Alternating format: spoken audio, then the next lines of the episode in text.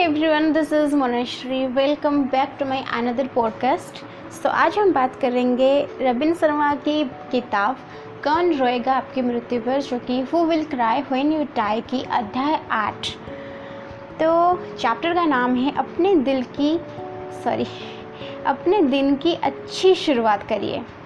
जिस तरह से आप अपने दिन की शुरुआत करते हैं, वो ये निर्धारित करता है कि आपका दिन कैसे बीतेगा। जागने के बाद के पहले तीस मिनट को मैं प्लाटिनम थर्टी बुलाता हूँ, क्योंकि वो वास्तव में आपके दिन के सबसे महत्वपूर्ण क्षण होते हैं।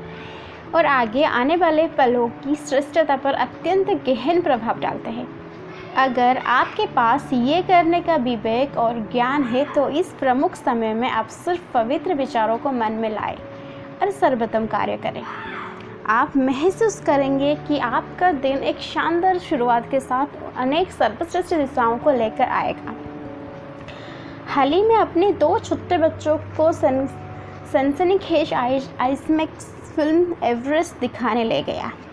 सांस रोक देने वाले दृश्यों और वीरता के खूबसूरत प्रदर्शन के अलावा एक और बात जो मेरे ध्यान में रह गई, वो ये है कि पर्वत की ऊंचाई तक पहुँचने के लिए एक अच्छे बेस कैंप की आवश्यकता होती है।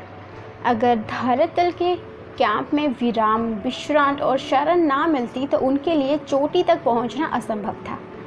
अब वो दूसरे कैंप में पहुँचते, फिर वो कुछ हफ्तों के लिए अपने ताकत को वापस लाने के लिए बेस कैंप में वापस आ गए। जैसे ही वो तीसरे कैंप पर पहुँचे, वो जल्द ही चौथे कैंप पर पहुँचने की तैयारी करते। और जब वो पाँचवें कैंप पर पहुँचे, तब वो फिर से पर्वत के नीचे अपने शरणालय में आ गए, जिससे वो अपने आप को पर्वत के शिखर तक पहुँचने के लिए तैयार कर सके। उसी तरीके से मैं सोचता हूँ कि हम सबको व्यक्तिगत ऊंचाइयों तक पहुँचने के लिए और अपनी दैनिक चुनौतियों पर विजय प्राप्त करने के लिए इस प्लैटिनम थर्टी के समय में अपने बेस कैंप जाने की कोशिश करनी चाहिए। हमें वापस उस जगह पर जाने की आवश्यकता होती है जहाँ हम फिर से अपने जीवन के धैर्य के साथ संबंधित हो जाते अपना नवीनीकरण कर सकते हैं और दोबारा उन बातों पर ध्यान केंद्रित कर सकते हैं जो सबसे ज़्यादा आवश्यक है। अपने स्वयं के जीवन में मैंने एक बहुत ही असरदायक प्रातःकालीन पद्धति का विकास किया है, जो मेरे दिन की एक शांत और प्रसन्नता से भरी हुई शुरुआत करती है। मैं अपनी निजी शरणालय में बैठकर बिना किसी विघ्न के उन नवीनीकरण के उपायों का अभ्यास करता हूँ। इसके बाद मैं पंद्रह मिनट का समय मौन मनन में व्यतीत करता हूँ। अपने जीवन की सब अच्छी बातों पर ध्यान केंद्रित करके ये सोचता हूँ कि आने वाला दिन क्या नया लेकर आने वाला है।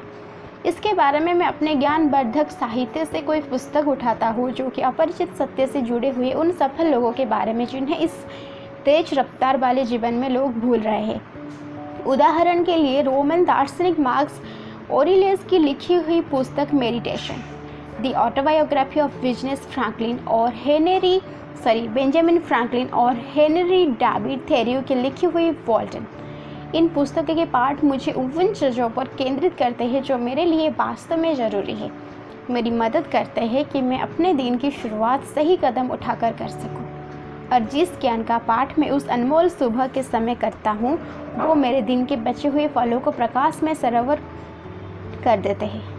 अतः अपने दिन की अच्छी शुरुआत कीजिए। आप जल्द ही एक बदले हुए व्यक्तित्व के स्वामी होंगे। तो ये तो था अध्याय सेवन और कल हम बात करेंगे सॉरी ये तो था अध्याय एट तो कल हम बात करेंगे अध्याय नाइन के बारे में। तो फिर आज के लिए बस इतना ही। अगर आपको ये पॉडकास्ट पसंद आया तो प्लीज़ इसे लाइक कीजिए और मेरे चैनल को फॉलो कीजिए। Thank you so much for listening this